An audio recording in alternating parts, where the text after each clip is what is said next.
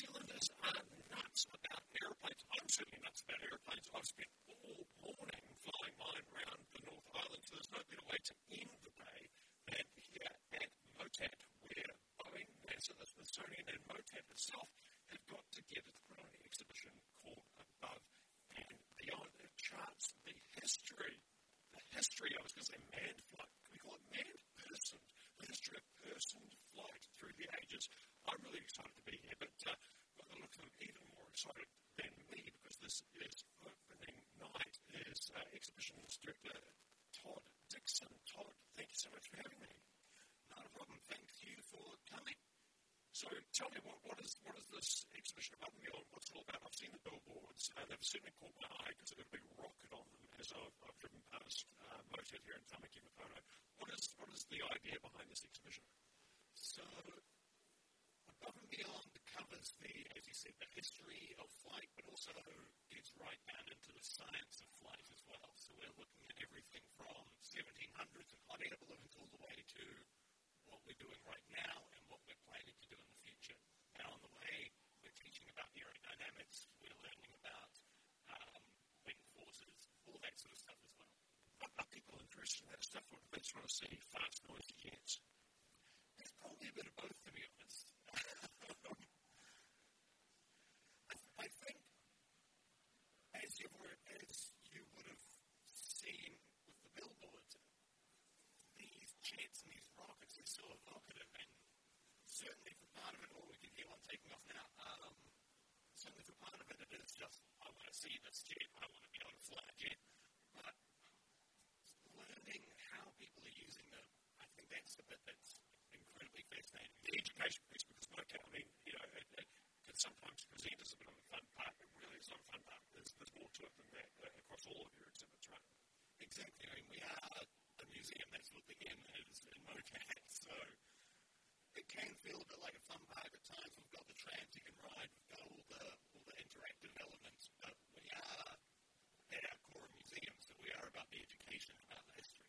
So we're standing here in what uh, your colleague Rebecca told me was uh, a tram barn not so long ago. Uh, paint a picture. What, what, are we looking at here? What, what, what do visitors see when they come into the Above and Beyond exhibition? We've got a very large space. It's a bit dark up top. Let's step out. Let's step out into the, the main area here. There's, it's, it's kind of it's kind of like a trade show, except a trade show for airplanes and rockets. Yeah, so scattered about the space with this beautiful new concrete floor is a series of booths, I guess, sometimes large, sometimes small, uh, screens and displays with different interactive elements, and there's some cases with some objects in them as well, spread out across the space. So it's very free roaming exhibition. So we're, we're kind of um, jumping through the chronology of it, I think, because you can't see any, uh, any hot air balloons. There's something in front of me uh, labeled International Space Elevator. I'm not sure how much of this is fiction and how much of this is real. So uh, there's a timeline here that says in 1895, a Russian scientist, Konstantin Tsiolkovsky, imagines a tower that can reach space, he says, and, and so on and so on and so on. But what are we looking at? We'll step into the uh, step into the step into the space elevator. What are we looking at here? So this is a simple simulation of what it could be like if we did build a space elevator based on real science and real experiments. Obviously, it is something that doesn't exist yet, but this is one of the options of how we may be able to get more people into space. Of rockets, it's a giant cable attached to the Earth to a satellite in geosynchronous orbit, and we can run stuff up and down the cable. So, yeah, that, we're pretty gutted if this, uh, this gets by in the next five years, right? Potentially, but um, I think he's still got a good job going. Uh, we talk about some of the things he's doing here as well. So this, this is a, fairly futuristic. It, it feels like I'm on the of Doctor Who actually, with all the all the modular panels and bits and pieces and screens. It is an enormous plasma screening that, feels like we're going out in an elevated space. Who is this aimed at? I mean, I'm, I'm, and I'm enjoying this. Uh, who's really the target audience this time? I think one of our main targets is school groups and obviously families. It's going to be here all through summer. So we're aiming for those family audiences coming to visit MOTAT a lot of the exhibition exhibits are a little more low to the ground and more child friendly as well, so it's a bit something for everyone. So it's, it's open by time you hear this,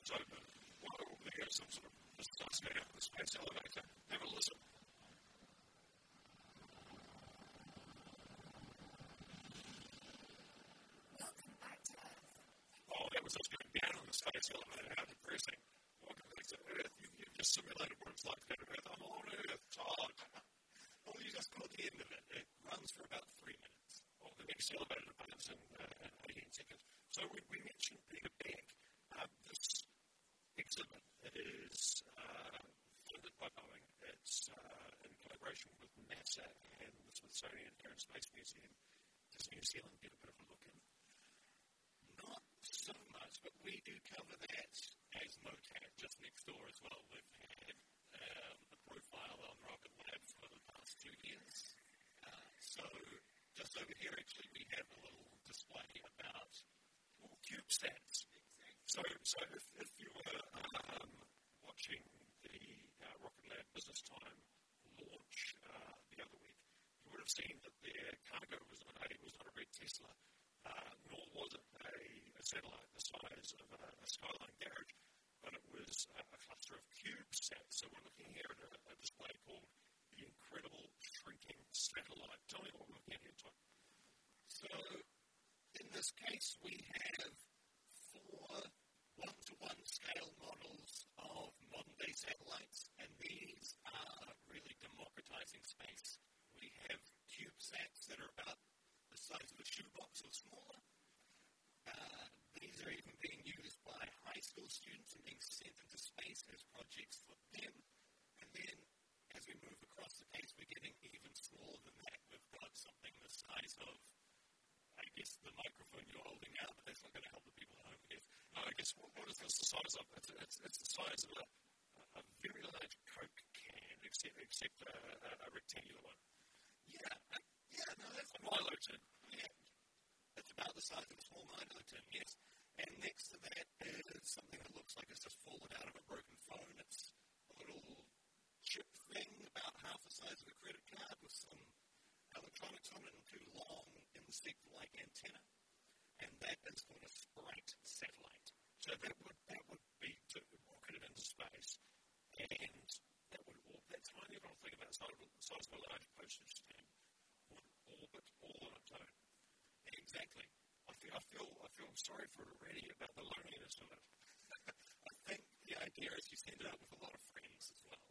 So we're, we're, jump, we're jumping. The, the chronology is just uh, being left far. But uh, this is called my eye. This is a, uh, a segment, a slice, if you like, from an airliner. Uh, it's it's the, the curved side body of an airliner. Oh, I know where this is going, Todd, because there's two slices, two corresponding slices. The top one, and they both have windows in them. The top one is made of aluminium with ribs and rivets and skin. The bottom one is of carbon fiber. I'm, I'm guessing the bottom one is from a 787. That's exactly right. It's like you're reading a label or something. No, I, I didn't. I, I, I was lucky enough to um, to visit the prototype 787 when it uh, did a, a promo tour around the world and visited New Zealand about five years ago. So, um, so the, weird, the weirdest thing about being inside a 787 with no cabin lining is when you, when you bang on, uh, on the wall, it sounds instead of, doesn't sound like uh, metal, of course, because it's not. Right, and if you come around the corner here, there's two handles. Oh, it's interactive. It's interactive. Right, okay. You can, see, you can see the difference in weight between the 11 kilogram section of the aluminium fuselage and the carbon composite. Only about 7.5. So the, these, this is the 787 that uh, in New Zealand operates, right? So it's important that they don't weigh too much because they're sitting on the tarmac at moment with broken engines, and you don't want them sinking into the tarmac. So that's good that they're light. And when they are up in the air, they're saving about 20% fuel. 20% fuel, and they, and they can pressurize them more too, which is good, good for the good for the uh, good for the passenger. So we've looked at a lot of American stuff so far, and I guess that's because of you know who's who's writing the checks and, and where it's come from. Tell me about the, the story from your end. How did this exhibition come to be here at MOTAT? Well, we have been talking with these guys for about 18 months now to get it here. Um, we had to do a bit of sprucing up of the gallery space. It's looking very flash. The deck that you just walked across to come in is brand new deck. Brand new deck as of about uh, this afternoon. I, I see, Todd, that you've installed the decking over with the grooves up. You know that's wrong. Yeah, to, to suspend the, the decking timber off the joists so you don't get, uh, they're not really, they're not for grip. They're not for grip. I know this for a fact, but it's okay. Don't worry. I'm not going to tell anyone. I'm going to edit this out. This bit is not going to go on the radio. Fantastic. Thank you very much. Um, so you, you spoke to these guys for 18 months. You said, yep, we're going to put it a deck upside down and uh, make a nice new floor. Yeah, and we felt it really tied in with the kind of stories we tell at Motat and the stories we're wanting to tell at Motat. We have obviously always been about aircraft and flight. Um, we've got some of um, some of Richard Pearse's planes, and Jean Batten was a big supporter of us back in the day.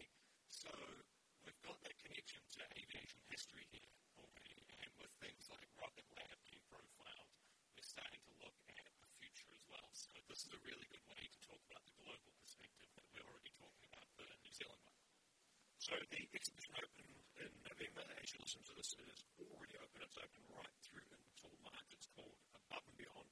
It is on at Motat here in Tamaki, Makaurau. Back soon with, uh, well, a bit of a poodle around whatever else is in this hall. Excellent.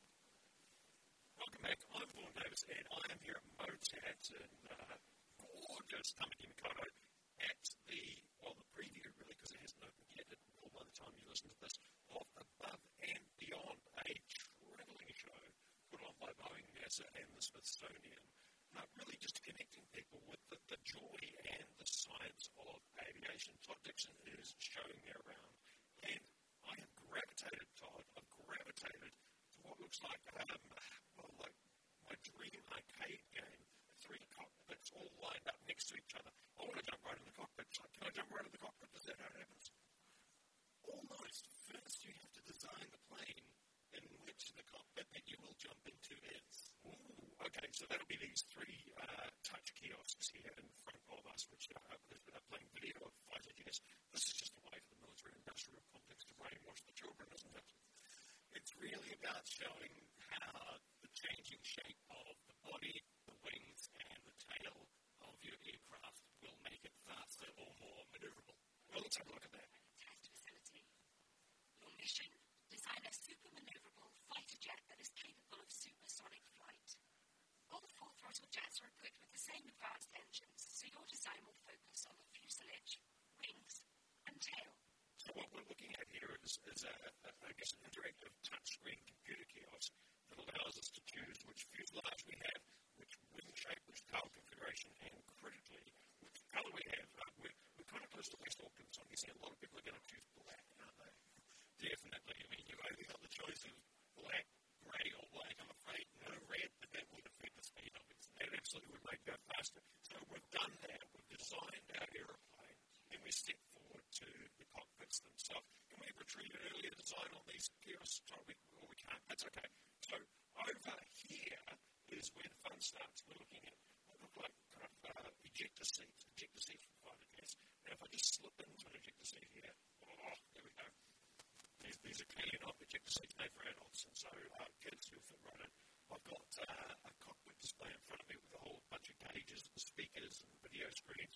I've got a, a, a joystick, good quality joystick, of course. No throttle, but uh, apparently it's all down to the, the, the aerodynamic choices that I made. That's what's going to determine uh, fast my plane goes. And uh, in front of me, a great big screen on which I can see uh, I can see the progress of my flight. So Todd's just going to load up my aeroplane. Oh, here we go. He's, so yeah, he's pressing some buttons. He's pressing some buttons. Start.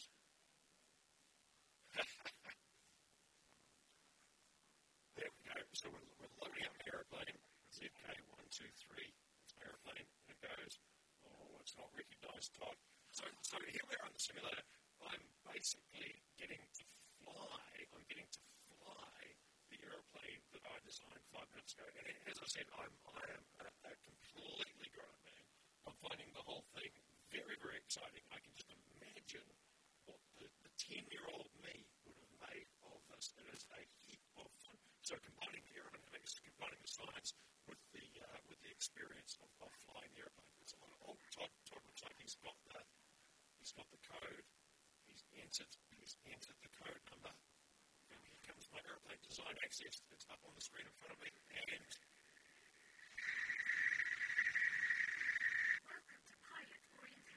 that's my airplane you're to, folks. That was my airplane, and now I get to take it for a fly around the virtual sky. Very, very, very cool. What have you got next for us, Todd?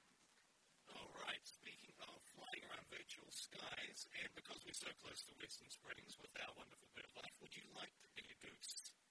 I've been, I've been called a goose. I've been called a goose before. That's a very unusual invitation, Todd. I've never been invited to be a goose, but uh, let's see where this goes.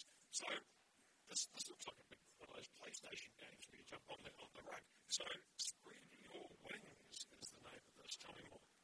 This is looking at geese and other birds fly in a V formation and what how that benefits their flight. Here's some information off to the side talking about how the Air Force is even looking at how they may be able to use this for the aircraft as well. So ultimately, up to four people can stand in front of this giant screen here and be the geese in their V formation. So, it's just you and me, really, isn't it? Shall we be the geese? All right. So I'm standing, oh, look, I'm standing the yellow thing, and it's, it's seeing me flat. So do we dive? Oh, it's asking. Well, like, like any virtual reality game, oh, today's migration day of flying to the tropics, like any virtual reality game, it's really fun and interesting if you're looking at the screen. But anyone looking at you doing it thinks you are figuratively a goose while trying to literally be a goose. So we're standing on this carpet with a bunch of coloured dots, and I am a yellow goose. Oh, my yellow goose has turned red, which means I'm not flapping hard. In my defence, I've got a microphone in one hand. Well, Todd, that was that was entirely foolish. Is there science behind this? Oh, definitely. And more importantly, for our visitors, I guess, when we get to the end, there will be an image of us flapping our wings. So not only will you be embarrassed by everyone else watching, you'll get to see it yourself. But there is just no end to the embarrassment. What's the last thing we should look at? Um, Todd, there's, there's only so many things that we can see. That's what's that? That's that's crashes. There's a whole display. This has caught my eye because I don't like crashes. There's a whole display on on crashing airplanes. I think I- I'm seeing video of airplanes crashing into water, crashing into onto concrete. What is this? So this is about testing the materials and the machines themselves before they get into the air. So it's not so much about crashing air, airplane crashes. It's more about intentionally crashing models of them so we can know if they'll stand up them. Right. So anyone who's interested in science, engineering, not necessarily even being a pilot, is going to find this side of it really interesting, right? Exactly. So I just pushed a button on this machine. It's lifting up a big weight underneath a chunk of carbon composite material. And when this next light lights up, we can drop it. You might want to. Wow, that was that was that was a pretty heavy weight falling at quite a high speed onto a, a disc of carbon fiber. Exactly. And if you look up the top of the machine, you'll see that was the 40,344th time that weight has dropped on that piece. And this is the stuff when we when we were looking at that uh, Boeing 787 fuselage section. This is roughly the stuff that's made from, right? Exactly. So if, if you're dropping big weights on a Boeing 787, you'll probably be okay. Yeah. So this, this exhibition runs for, for how long, Todd? So this is going to be here until March. And how do people how do people get in? Is it, is it part of the overall uh, entry fee to MOTAT or is there a special ticket or how does it work? Just part of your entry to MOTAT, so as well as all the other great things we have here. If you're coming in the summer, you can see this. And, and how, how can people find out about it? Of course, everyone, everyone wants to have a bit of a look online before they you know, come and look at the real thing. How, how can they do that? That will all be on our website, motat.co.nz. And just follow your nose to um, above and beyond. Exactly. We got it. Hey, Todd Dixon, uh, here at MOTAT, thank you so much for trying to give me a taste. Give me a taste. I think I'm going to come back. Oh, there's, there's videos of, of astronauts, there's, there's more satellites, there's, we've talked about the space elevator, there is just no end of geeky engineering, science, astronaut, all stuff. I am in heaven and I hope you get a chance to come and check this out. Thanks for listening. The Internet Explained. It's Sunday Social with Vaughan Davis on Radio Live. And welcome back to Sunday Social. Wow, lots of uh, lots of interesting airplane choices coming in. Remember to win those tickets to the Motat show above and beyond. Three prizes of three tickets for adults or children. Text 3920 keyword live with your first name, your hometown, and your favourite aeroplane. Julian Waters, what's your favourite aeroplane? My favourite aeroplane. Oh, you need to turn that microphone on, my friend. Check one, two. Hello, everybody. My favourite aeroplane is a jet plane. Like the lollies. Sure. Uh, no, one that goes really fast. But I don't know which kind that we had You wouldn't. You wouldn't go. You wouldn't go in the drawer just saying a jet plane. oh, that would that wouldn't. Well, I wouldn't, No, that wouldn't win. qualify. That wouldn't qualify. What, That, that, what are those really fast ones that take off from the uh, aircraft carriers that the uh, Americans kill people with? F-18s. Yeah, yeah, those ones. Your Yeah, favourite one's the F-18. There I go. I would have googled it before entering the drawer. I suppose you would have. Hey, uh, we need to, uh, before we start talking about apps and websites and social media goodness, we need to congratulate uh, your friend of mine, Anna Connell, and uh, her do, do, do, do, and uh, her now husband, uh, Troy Rafferty Forbes, for uh, getting married this afternoon. So, Anna, regular, there you go, big round of applause. Uh, regular, regular guest on the show uh, is now, I don't know what she is, Mrs. She's probably still Anna. She's probably just still Anna, really. I'll have to ask her next year when we uh, when we come back. But isn't that lovely? It's lovely. What clever, smart, wonderful people uh, actively involved in our little community of social media innovators. And yes, No, it, it, it, it is it is very very good. I'm very very happy for them. Hey, um, and one thing they are apart from uh, newlyweds is bona fide social media influencers. And that's that's a term that gets a little bit uh, overdone. yes, they might not like it that you call them that. They might not like it that I eh, pretty Well, much a- a- anyone with a more than average number of followers on any social media platform, uh, particularly as it relates to a, a given area like you know travel or food or mothering or fathering or whatever, could be termed as an influencer. And you sometimes go, well, what's the point? What's the point of being a social media influencer? You know, apart from the occasional free phone or whatever it is. It's a reasonable point. That it? is a reasonable point. Um, but a, a story came out of the States today that um, sort of laid bare the practice that American airlines have of giving much, much better service to people who contact them via social media than they do via any other channel. Does this surprise you, Julian? Not in the slightest. Not in the slightest. Because it's it's like imagine you were phoning the call center, but you had a group of you know hundred people around at your house listening to you while you had that conversation. It just becomes more significant, doesn't it? So that's social media in a way, isn't it? You're, you're sort of asking a question directly to the airline, but other people are seeing this. And you're doing you're doing it very very publicly, hmm, especially public. you know if you've got 10, 50,000, 100,000 followers, as some of these people in the states do, and you say, "Hey, United, you know my flight's delayed. What time is my flight going?" They're going to want to answer that question really fast, and people are reporting that uh, you know they'll they'll get answers in minutes rather than hours if they go via social media. And the airlines are saying that when they when they get a question, so you know, say they get a question from Julian Waters, they will assess how well connected you are before deciding where you go in the queue. So if you've got, you know, three friends and two of them are bots, and we'll get to that, uh, you go to the bottom of the queue. If you've got 100,000 friends, you go to the top. kind of sounds bad when you put it like that, but the practical reality is if somebody is well known and amplified, well, the, the feedback is going to reach more people, it does behove you to address it. I, doesn't su- it? I suppose it does. And, and and the other thing that really interested me is it's very uh, efficient, efficient use of resources at the airlines.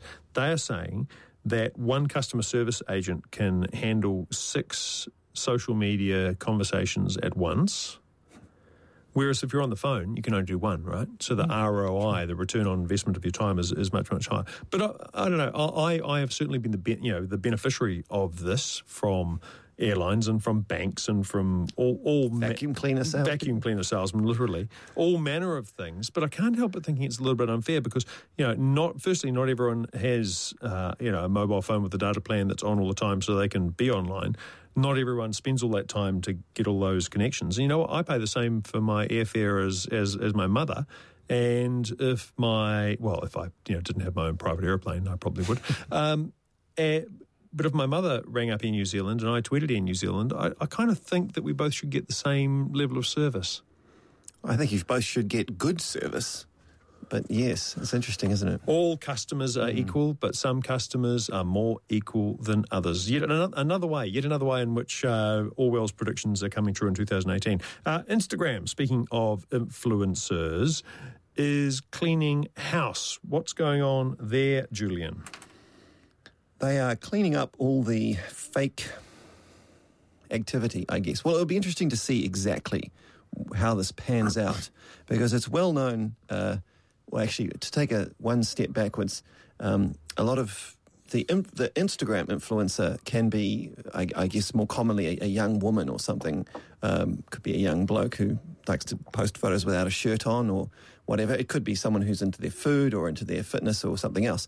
Uh, and and yes, they become very very passionate about you know getting their follower base up and um, thus getting endo- product endorsements and I guess good customer service, etc. Based, based on their number of followers. That, that's right.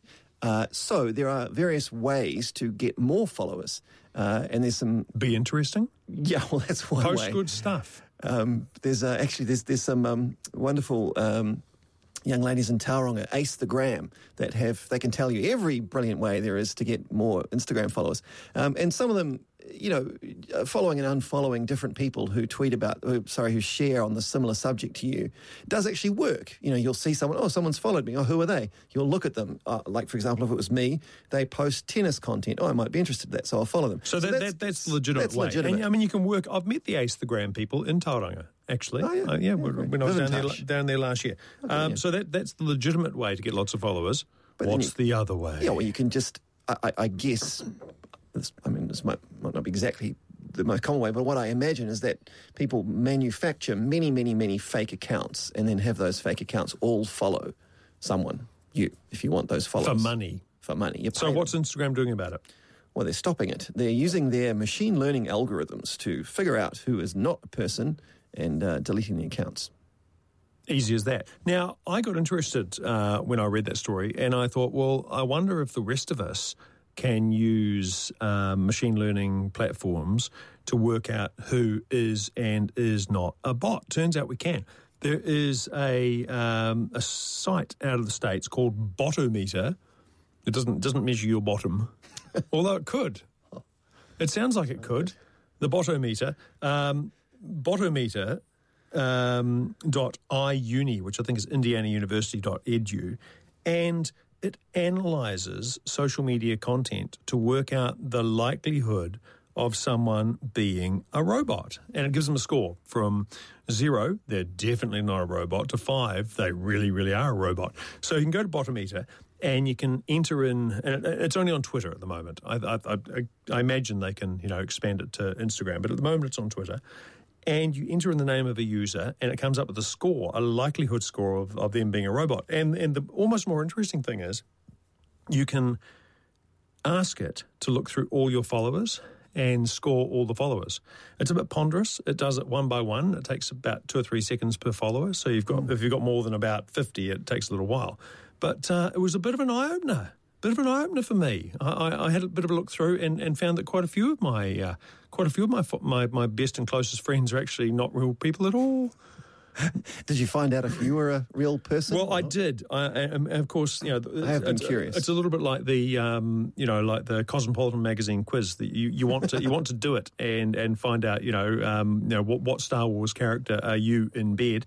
Um, so I, I fed in I fed in all the names. Have you not done the what Star Wars character are you in bed? Um, you're probably R two D two, I would think. I don't know what that means. Um, I fed in. I'm, I'm more the Chewbacca. Uh, so I fed in. I fed in all the um, all, all the panelists, um, current and uh, current and and former on the show, and ranked them from the most real to the least real. And it's kind of interesting. So, Kate Owen, who we, we know and love, she's a regular, she also has a day job at um, Radio Live, is probably not a bot. She's probably real. A score of 0.1 out of 5. That's as real as it gets. Uh, Anna Connell, happy happy wedding day, Anna. Uh, good news, Troy. She's real. They she's the realest. She's 0.1. They are the Uh. Paul Brislen. Now it's, it's a day of it's a day of ceremonies, a week of ceremonies. He's becoming a New Zealander tomorrow. Did you know that? I didn't. Congratulations, Paul. He's- Welcome to New Zealand. I We'll, we'll have you. I always thought I always thought he was a New Zealander. Well, he's been around for a while. Yeah, 0.2 out of five. So he's he's he's quite he's quite human. Um, you Me. Communico on Twitter, uh, 0.2 with a with a with a zero being very human indeed and five being a bot. Um, you are you are well very human indeed. Um, then it, then it gets less human. Uh, I I somehow uh, got a, a score of 0.5, which makes me still human, but not that human. And uh, Simone McCallum, who was a, uh, a frequent panelist on the show, she unfortunately is the least human of all of us at uh, 0.9. Now I've got to say all of us are probably human. Even 0.9 is probably human, um, but uh, there's, there's some there's some stark differences there. So the, the site is Botometer. So if you just search Botometer, put in your uh, put in your your um, username and the usernames of your nearest and dearest, and see which ones are robots. Hey, keep entering that competition. Uh, how, how, how many how many entries got? Lots, lots, lots. Big nods, big nods from the uh, the booth. But it's a draw. It's a draw. Well, it's not really a random draw. I'm going to look at your favourite aeroplane and go, hmm, jet. No, that doesn't count. So, so level of social influence is not going to affect Level of social influence is not going to affect things, but uh, what I think of your aeroplane choices will affect it. So, so to win those uh, MOTAT above and beyond tickets, 3920 on the text keyword live, your first name, your hometown, your favourite aeroplane to go into the draw. Back soon. It's Sunday Social, an hour dedicated to social media with Vaughan Davis. And welcome back to Sunday Social. I've just been out reading the uh, the entries into the draw to win three tickets to above and beyond at MOTAT. It's a it's a heck of a show, especially for kids. I mean, I enjoyed it, and I'm a, uh, well, you know, physically I'm not a kid, but I think on the inside I am. Uh, but I think uh, school age kids would just find it absolutely fantastic. So keep those entries coming. Three nine two zero keyword live. First name, hometown, favourite aeroplane. Mr. Waters, Mr. Davis. you are a big user, and I respect and envy you for this, uh, a big user of the public transport. Uh, Actually, before we talk about the public transport, we should talk about how you got here. I don't mean the fact that your mummy and daddy loved each other very much and got a bit drunk. I mean how you got to the studio tonight. Yes, I was, as usual, before I come on the show, I was hitting round yellow fluffy balls at my kids. Um, although today they managed to hit them at me quite hard. But um, my, my gut's a bit sore, but that's okay. Uh, so, yes, I wanted to get up. It's a, there's a hill from the tennis courts to MediaWorks here. And I did not want to walk up the hill today. It takes about half an hour. So I took an Ola because it's new and they're offering a discount. Ola, O L A. It is just like Uber and Zoomy. So I tried it about mm, three, four weeks ago. The the day I tried it the day it launched, As and and the um, the driver was it was the very first time he'd ever used it, so it was new for him as well. Uh, it was a shambles. It was a shambles. Um, uh, they they kept cancelling on me. They never arrived, and then, then when they did arrive, he got all confused and ended the ride before it started. But you you had a very good experience, right? I had a great experience. Uh, I frequently take, I mean, I, I do take public transport when and where I can, but uh, after the tennis, after a long day uh, at Next Gen here in Auckland, uh, you, you don't want to subject other people on the bus to your sweaty self. Well, I always have a shower first. But yes, but uh, it's it's a lot of gear. It's it's annoying, and there's no convenient um, uh, direct route home. And plus the cost of a it cost me ten dollars fifty to get home on a Zoomy or, or Uber. So um, yes, I frequently take one of these services, and this was the quickest to arrive ever. It just so happened that this guy was just around the corner, so he showed straight showed up straight away. Uh, we jumped in, dropped us off. Happy guy. Um, I mean, of course, the uh, the secret to these things is that the guy has all three apps Yeah, open on his phone. So he the same pi- he, he picks and chooses. yeah, he, he said whatever's the first ride, he'll Easy take. that. And Um, I and as I understand it, for your first thirty days of using the service, you get a half price. So you you took that trip. For Um, three dollars fifteen for cents. th- three dollars fifteen cents. That's pretty good. So Ola, uh, I've been a bit down on you recently. Uh, I didn't have a very good experience, but Julian did. Um, public transport, though, as, as I said, you're a you're a big user, and the one thing that stands between uh, public transport being okay and awesome is complete knowledge of which bus to take, which train to take, where it's going to leave from, when you have to be there, how long it will take you, and where to get off. Turns out there's an app for that. Yes. Well, there's a few apps for that, but this is a. Is this one new? This is new to New Zealand. It's big in the States. It's just launched for Auckland. Uh, sorry, rest of New Zealand, but it's just launched for Auckland in the meantime. And the reason it's only launched for one city is because it requires quite deep integration with the public transport provider, in this case, Auckland Transport. So it's called Transit. Um, you had a bit of a play with it. I have. Yes. Yes. It. it I, I did have to figure out. Um, I, I like the design. It's it's you know when you first open up the app uh, and you share your location with it, it uh, tells you straight away.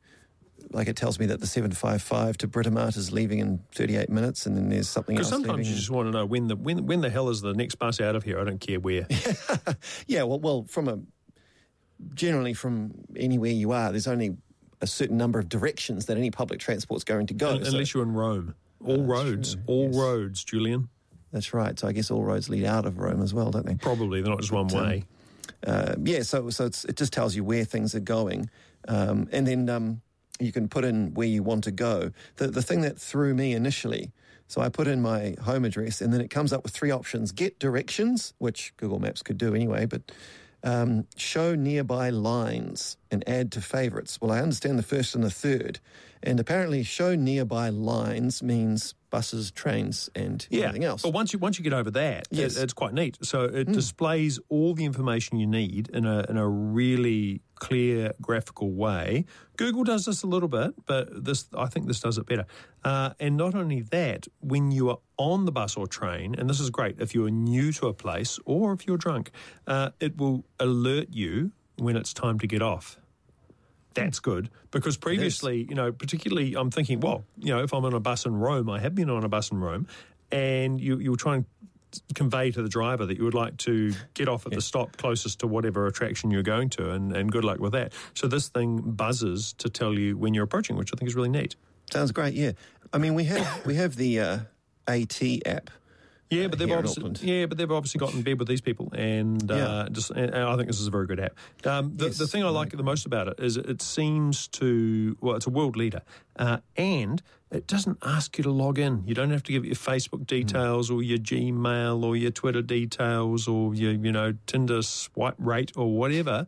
You just use it, which I really like. So the name of the app is Transit. It's only in Auckland at the moment, but uh, really, really good way to make public transport more accessible. A way to make computer coding more accessible has just launched. You would have heard, Julian, of Hour of Code. Indeed, yes. You're nodding.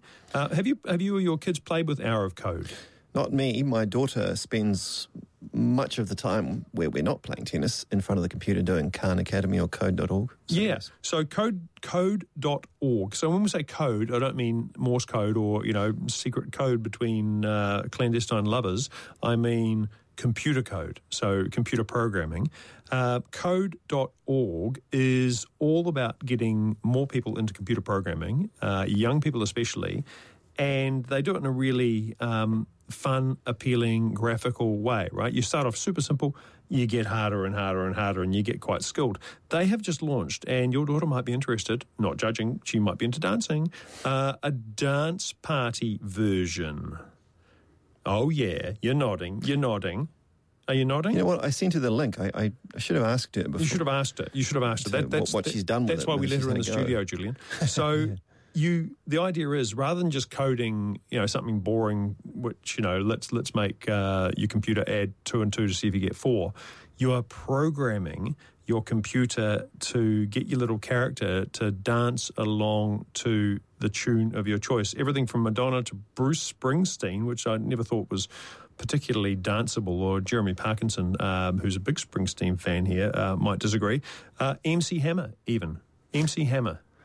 Do. Yeah, well, I, I was going to say too legit to quit because quit's a computer word, see, so it's kind of a joke. Yes, yes, it's Yeah, good so, so out right now on Hour of Code, uh, like everything at code.org, it is free and it looks like a bit of fun to me. I like it. I, I would impart most passionately anyone who has children or grandchildren, whether they consider themselves smart or hands on or anything else, whether they want to become a plumber or a mechanic, do just have a crack at some of this because more and more of what we do every day is going to involve some kind of coding, not necessarily full on intense. Well, because yeah, uh, uh, but it's- it's- not every listener will know that's that's kind of what you do, right?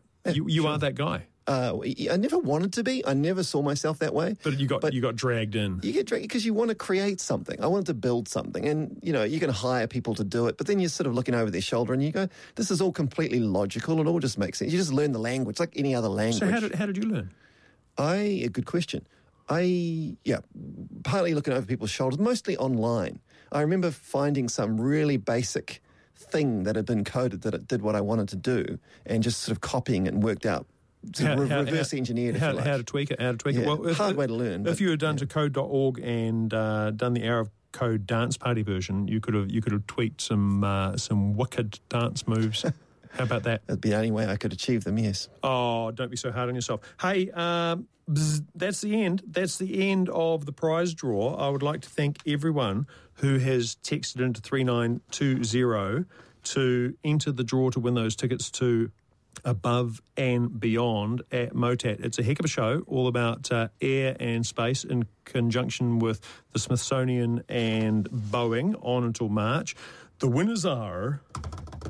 David from Auckland, whose favourite aeroplane is the Lockheed SR 71 Blackbird. Very fast, very high, very good aeroplane. Uh, Jennifer, Jennifer from Waiatarua, who goes for the 777, the Boeing 777. Yeah, sort of nice, nice, solid, solid airliner choice. Also with the airliners, Tony from Maungaturoto, who has chosen the DC-10. All three of you, we're going to text you and ask for your mailing address and send out those tickets in the mail. Thank you so much, MOTAT, for that. Thank you, Julian Waters. Cheers, Vaughan. Thank you, Saskia, in the booth. I'm Vaughan Davis, 99.